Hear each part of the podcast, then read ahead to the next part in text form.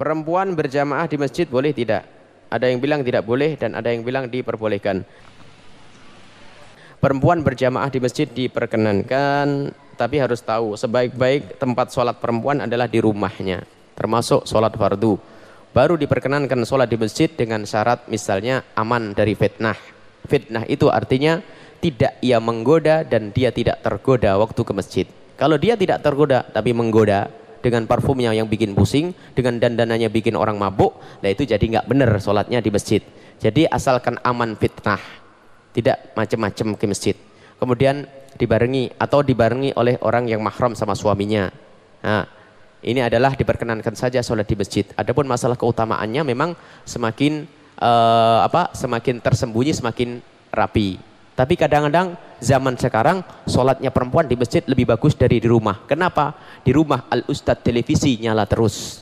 Nah, di masjid saja. Sekarang ini ada orang dengan dengan fatwa harga mati harus tidak jangan ke masjid, tidak boleh ke masjid. Ya Allah, sudah ke masjid tidak boleh, ke mall diperkenankan. Terus bagaimana anak-anak kita nanti? Iya. Memang fatwa ini harus disesuaikan dengan keadaan. Masa ke masjid gak boleh perempuan? Jalan-jalan ke mall tidak ada yang larang kan?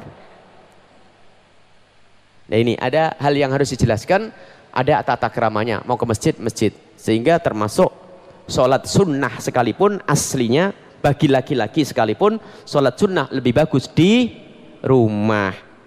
Di masjid boleh tidak?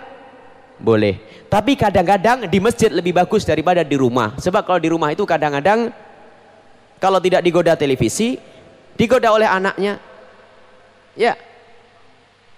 Bisa digoleh oleh anaknya dan sebagainya sehingga kadang-kadang nggak jadi sholat. Percaya atau tidak percaya itu? Susah sholat di rumah itu zaman sekarang itu. Sebab rumah kita bukan rumah ahli ibadah, ahli ibadah kayak rumahnya Imam Syafi'i.